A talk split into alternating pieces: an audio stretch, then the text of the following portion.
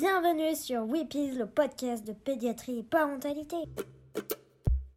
Aujourd'hui, avec l'aide de Camille Faure, qui est orthoptiste, nous vous parlons de la vision des enfants.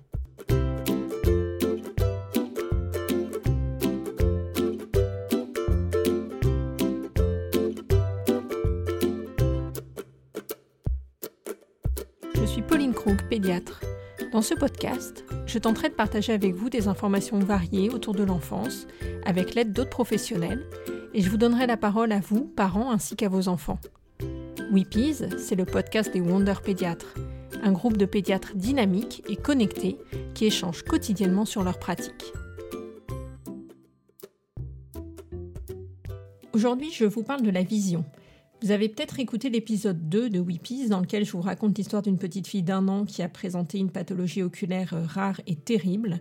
Cette histoire vous a bouleversé, mais l'idée n'était pas de terroriser des générations entières de parents, mais juste d'insister sur le fait que oui, les enfants aussi, et même les bébés, peuvent avoir des soucis ophtalmologiques, qu'il faut savoir y être attentif et les dépister dès le plus jeune âge, et ne pas hésiter à adresser un ophtalmologue ou un orthoptiste. Souvent, le premier regard du nouveau-né est fascinant. À peine né depuis quelques secondes, il ouvre grand ses yeux sur le monde, semble un peu ébloui, et vous, les parents, pouvez plonger votre regard dans le sien pour une première rencontre bouleversante. Ce regard est fascinant, profond, mais que voit votre bébé exactement? Sa vision est encore immature et va se développer jusqu'à 6 ans environ. Nous, pédiatres, examinons la vision dès la naissance. Il faut pour cela se rapprocher du bébé, se mettre à environ 30 cm de son visage, lui soutenir la tête et le regard du bébé accroche le nôtre, nous fixe, attiré par les contrastes de notre visage, car il ne voit alors qu'en noir et blanc. Nous utilisons aussi une sorte de cible en carton d'environ 7 cm de diamètre en noir et blanc et vérifions que le bébé suit du regard en la faisant bouger à environ 20 cm de son visage. Durant les deux premiers mois, il va acquérir la capacité d'accommoder, c'est-à-dire de faire la mise au point, et la capacité que les deux yeux arrivent à conjuguer leur action et fassent fusionner les images. Les deux yeux mettent un peu de temps à parvenir à fonctionner ensemble et c'est pour cette raison qu'on peut voir un strabisme intermittent qui reste physiologique, c'est-à-dire normal, jusqu'à environ 3 mois. L'acuité visuelle va s'affiner au fur et à mesure de l'âge. Pour vous donner un ordre d'idée, elle est de 1 dixième à 7 mois, va atteindre 4 dixièmes à 1 an, et c'est seulement à 5-6 ans qu'elle atteint enfin 10 dixièmes. Au niveau des couleurs, à deux mois, le bébé peut distinguer le rouge et le vert, mais son champ visuel reste très réduit. Il ne voit qu'à 60 cm de distance. Au cours du troisième mois apparaît le réflexe de convergence, mouvement des deux yeux l'un vers l'autre qui permet de l'aider à faire la mise au point. À 4-5 mois, l'acuité visuelle s'affine, le bébé commence à voir les détails, apprécier les distances, mais il ne perçoit pas encore toutes les couleurs. D'où l'importance, on va le revoir tout à l'heure, de stimuler le tout petit avec des objets contrastés, plutôt en noir et blanc. À 5 mois, le strabisme doit avoir complètement disparu et le bébé voit maintenant les détails et les reliefs. À 1 an, l'enfant perçoit de mieux en mieux les couleurs et son champ visuel s'élargit pour atteindre la vue à 180 degrés des adultes. Il acquiert alors en parallèle une bonne coordination entre sa main et son œil. À 5 ans seulement, l'enfant reconnaît toutes les couleurs, y compris les pastels.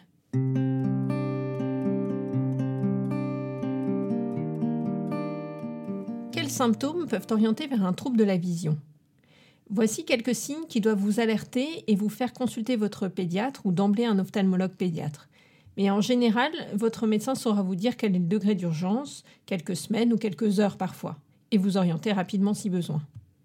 Il plisse les yeux, fronce les sourcils, s'approche très près des objets, cache l'œil qui voit mal, se cogne ou chute beaucoup.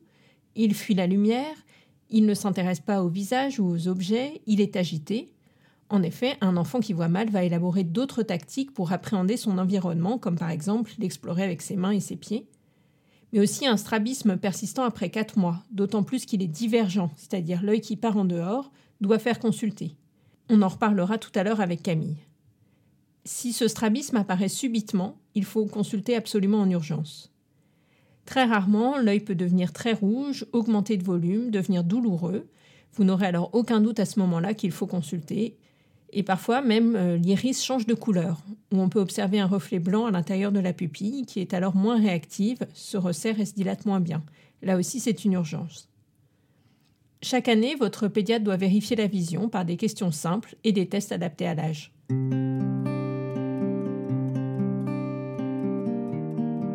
Le daltonisme, qu'est-ce que c'est et à quel âge le dépiste-t-on?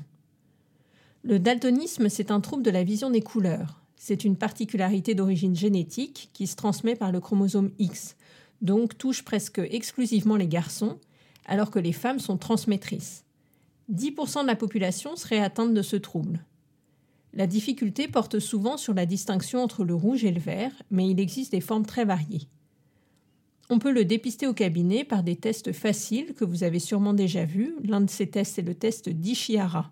C'est un ensemble de cartes dans lesquelles on distingue un nombre dans une autre couleur.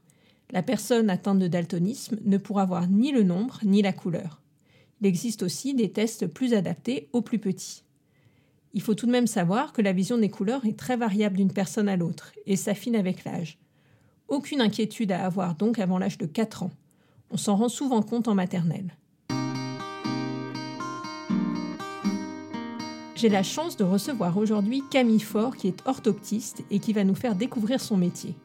Déjà, bonjour Camille, mille merci d'avoir accepté mon invitation dans le podcast.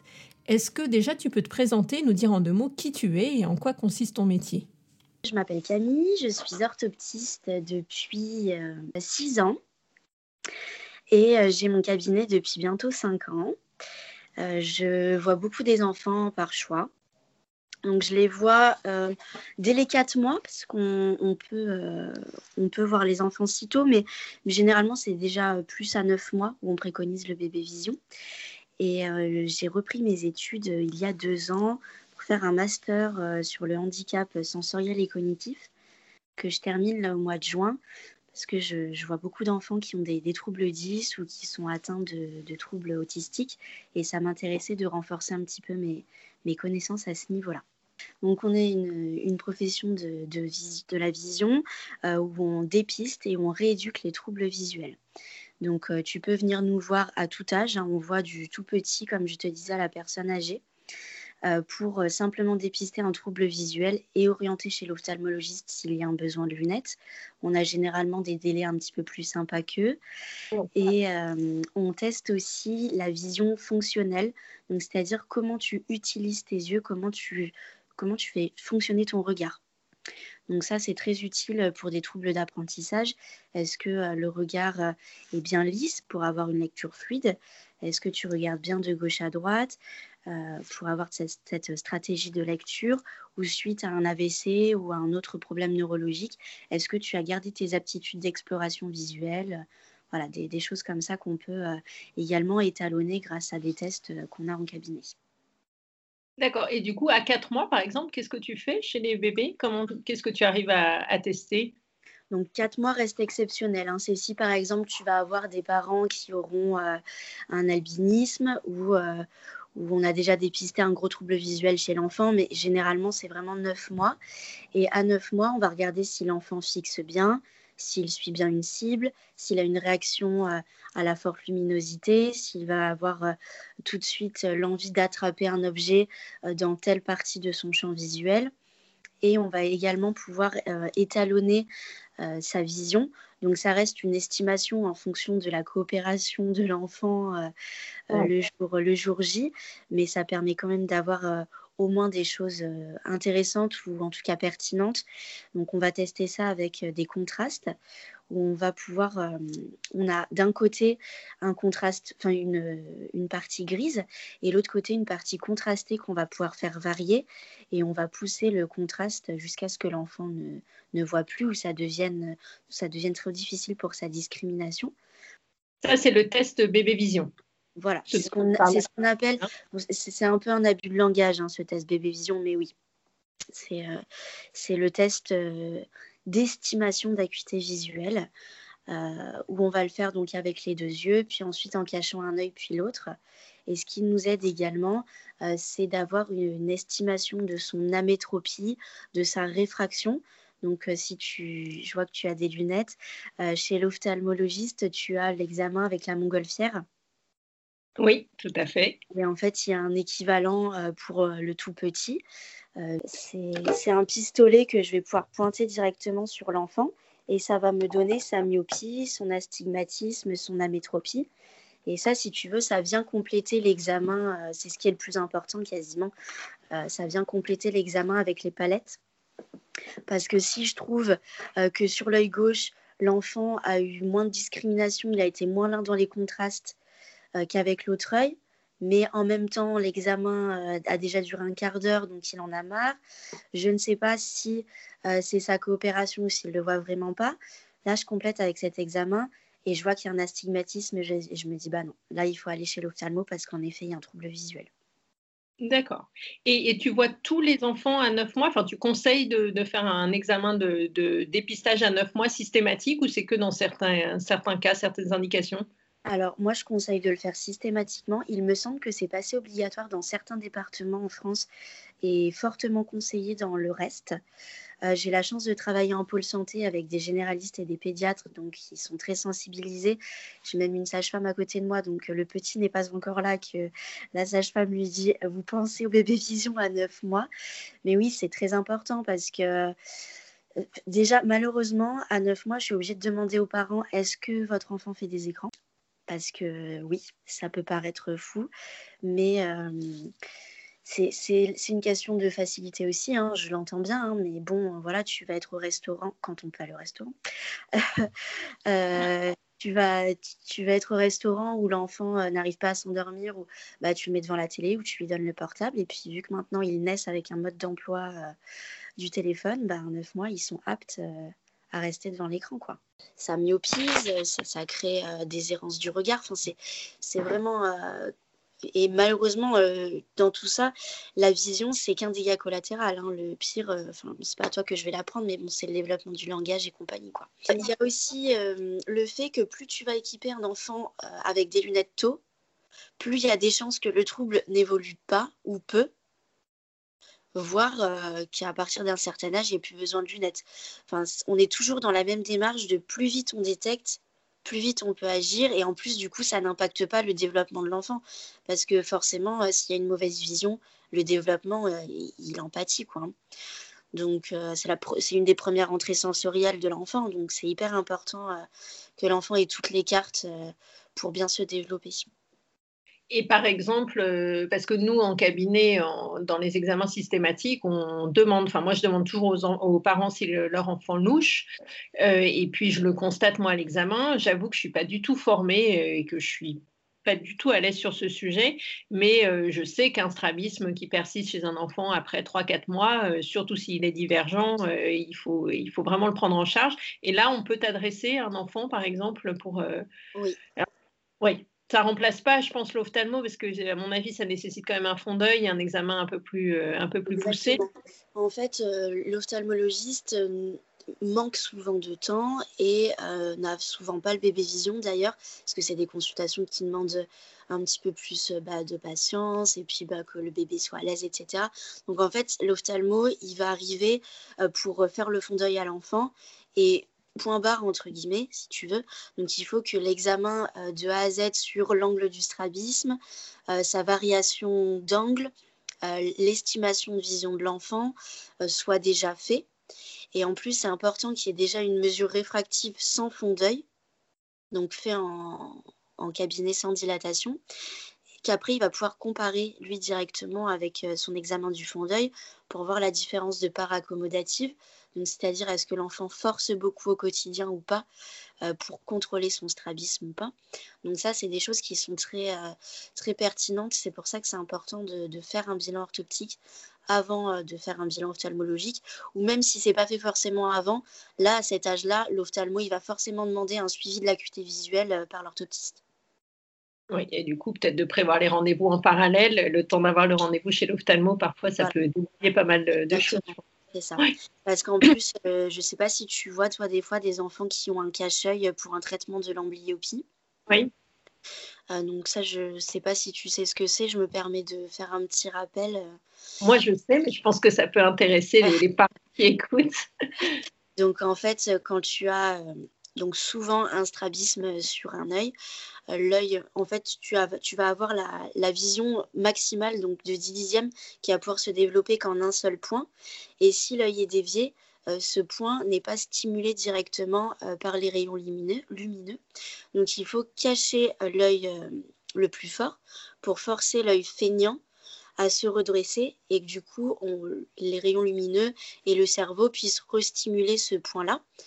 Euh, quand on a des enfants à 5-6 ans, selon la déficience, on va cacher des fois H24 l'œil pendant plusieurs semaines, alors que chez un enfant de 9 mois, 1 an, on va cacher 15-20 minutes par jour parce que le cerveau ah. est tellement plastique que ça récupère à une vitesse folle. Donc c'est vraiment intéressant de les prendre en charge tôt. Et ce test bébé vision, tu vas l'utiliser uniquement chez des tout petits ou tu peux aussi l'utiliser chez des enfants plus grands? Moi, je l'utilise aussi pour. Euh, donc, je vois beaucoup d'enfants, comme je te disais, avec un trouble autistique. Euh, s'il n'y a pas de langage, euh, je vais faire ce test. Ou pour d'autres handicaps où il va même peut-être avoir une timidité importante, où je ne vais pas réussir à avoir de réponse de l'enfant. Là, j'ai pas besoin de réponse, j'ai juste besoin de regarder son regard sur l'orientation des palettes. Donc, je vais pouvoir utiliser ça. Ça permet pas d'aller jusqu'à 10 dixièmes, mais ça permet d'avoir une bonne estimation et peut-être aussi de mettre l'enfant en, en, confiance pour le revoir d'ici quelques mois et lui dire bon bah tu vois là on avait fait cet examen la dernière fois peut-être qu'aujourd'hui on peut essayer autre chose c'est intéressant. Et, euh, et donc, tu, tu, rééduques quand même des strabismes. Tu fais ça ou c'est une idée complètement fausse que j'ai en tête qu'un orthoptiste rééduque des strabismes Alors non, le strabisme en lui-même ne peut pas être rééduqué. Euh, par contre, si tu as un strabisme intermittent, donc qui n'est pas là de façon constante, peut-être que ce qu'on dit la correspondance rétinienne, donc ton organisation de la rétine en lien avec ton cerveau, est préservée sur un mode normal, donc sans strabisme constant. Et là, on va pouvoir rééduquer. Mais si ta vision euh, et ton cerveau se développent avec une déviation constante, l'organisation est complètement différente et on ne peut pas rééduquer ça parce que sinon on peut créer une vision double constante. Super. Et donc, tu as un site euh, qui est hyper bien fait que je conseille à tous les auditeurs qui s'appelle Dans les yeux de Camille. C'est ça, hein? Euh, et donc, euh, sur ton site que j'ai parcouru de long en large, qui est passionnant, tu parles de stimuler la vision en jouant. Est-ce que tu peux expliquer en quoi ça consiste et quel est le but en fait de stimuler la vision euh, chez nos, chez nos petits-enfants et comment on peut s'y prendre selon les âges? Je vois que tu parlais de Memory, de Mikado, de... Donc oui, alors ça c'est bon pour, pour tout type d'enfants, mais c'est vrai que je l'avais, sur, sur les yeux de Camille, je l'avais surtout abordé pour les troubles 10. Euh, parce que donc c'est des enfants qui vont avoir des anomalies de stratégie de lecture ou des difficultés à maintenir l'attention visuelle, à aller chercher visuellement une information précise. Et du coup, euh, donc le memory par exemple que tu abordé, ça, ça va faire travailler euh, la, la mémorisation visuelle. J'aime bien aussi faire travailler avec le Où est Charlie, où là, on va vraiment avoir une, une recherche visuelle qui va se mettre en place et aussi une attention qu'on va essayer de garder le plus longtemps possible, alors qu'il y a énormément d'informations sur la page. Donc l'enfant va devoir vraiment se concentrer euh, sur, euh, sur un point précis. Et pourquoi par le jeu? Parce que c'est un petit peu comme l'orthophonie. Hein. Tu peux pas leur demander de venir te voir 20 euh, séances sans, sans pouvoir les stimuler un peu avec plaisir. Et en plus, c'est important de, de le faire comme ça pour que ce soit fait à la maison. On travaille notre vision constamment, mais en passant par le jeu, même par les perles, tu vois, on va venir travailler la coordination œil-main. Donc vraiment là, où l'œil veut emmener la main de façon précise. Ah oui, Et ça, c'est des choses que tu... Ou le lassage aussi. C'est des choses que tu, que tu travailles sans t'en rendre compte et qui ont un impact sur l'écriture, par exemple. Tu as écrit un livre, un cahier d'exercices qui s'appelle Dans les yeux de Camille. Est-ce que tu peux nous en parler? Oui, alors pareil, en fait, j'ai été coincée lors du confinement parce que j'avais un manque de support en fait à proposer à mes patients. Donc, euh, du coup, j'ai créé ce livret euh, pour mes patients et j'ai des collègues qui étaient intéressés euh, à proposer à leurs patients, à le proposer à leurs patients également. Et puis, ça a été une belle histoire parce que ça a bien fonctionné par la suite. Et j'ai eu du coup voulu l'adapter aussi aux, enfants déficients visuels. Donc euh, je l'ai adapté en gros caractère avec une police euh, Luciole. C'est une police adaptée spécialement pour justement les enfants malvoyants. Donc euh, ça, j'ai pu le sortir en janvier. Et on peut le commander sur ton site, on peut trouver ça Oui, on peut le commander sur le site directement. Je l'envoie à l'étranger également. Et depuis peu, euh, j'ai le plaisir de faire aussi une gamme pour les tout petits. Je le fais avec ma maman qui fait beaucoup de couture. Donc euh, tout est fait main. Et en fait, je me suis, je me suis rendu compte, je conseillais déjà mes patients au bébé vision de privilégier les choses en noir et blanc, du coup, pour stimuler la vision parce qu'il y a très peu de, choses euh, qui sont faites dans ce sens-là. Souvent, on prend des choses qui sont belles pour la chambre ou des couleurs pastel qui sont sympas, mais en fait, l'enfant ne le voit pas. Il n'est pas stimulé. Là, la vision des pastels, elle n'arrive pas avant un an et demi. Le, doudou euh, bleu clair et, euh, et la poupée rose clair, ben voilà, l'enfant est attiré, il le voit parce qu'il y a quand même une histoire de contraste voilà, mais ça le stimule pas. Ce qu'il va chercher, ça va être euh, cette odeur euh, réconfortante et se toucher, mais il va pas le suivre du regard, il va pas stimuler sa vision. Donc j'avais vraiment à cœur de faire quelque chose euh, qui soit très stimulant pour l'enfant, et donc on s'est lancé là-dedans. Donc tapis d'éveil et, et petit petit doudou. Allez vite voir sur le site, c'est vraiment super mignon.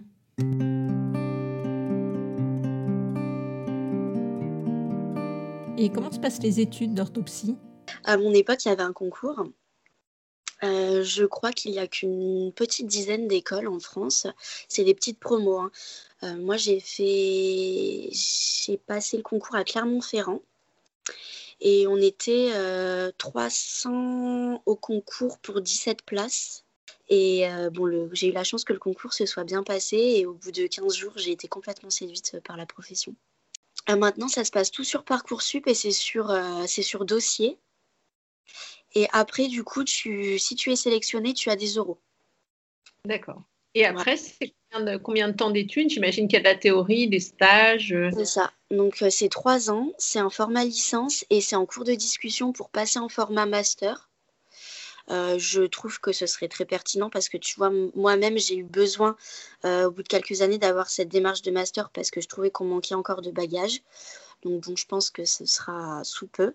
Et tu alternes euh, souvent, souvent c'est cours le matin, stage l'après-midi ou une semaine de cours, une semaine de stage. Et ça se fait dans des services d'ophtalmo donc en milieu hospitalier. Et euh, je crois que deux à trois mois dans l'année, tu as des stages soit en libéral, soit dans des cabinets d'ophtalmo.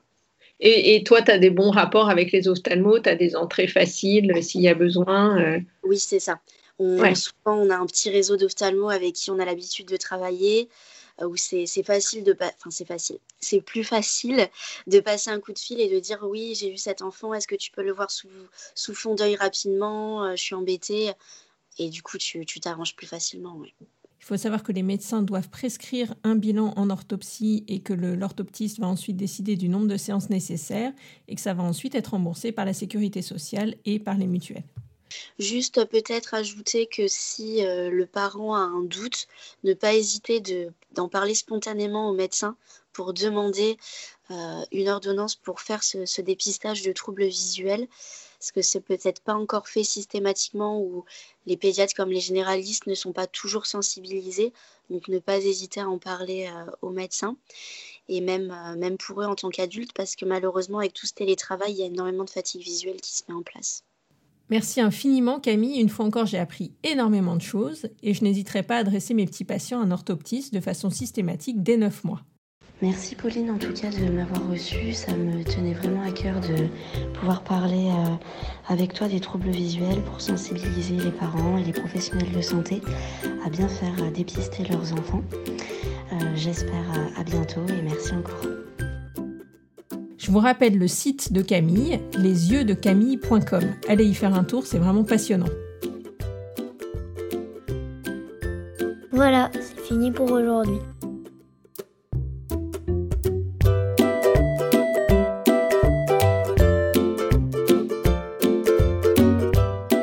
Retrouvez tous les épisodes de Weepy sur votre application de podcast préférée, mais aussi sur les pages Facebook et Instagram.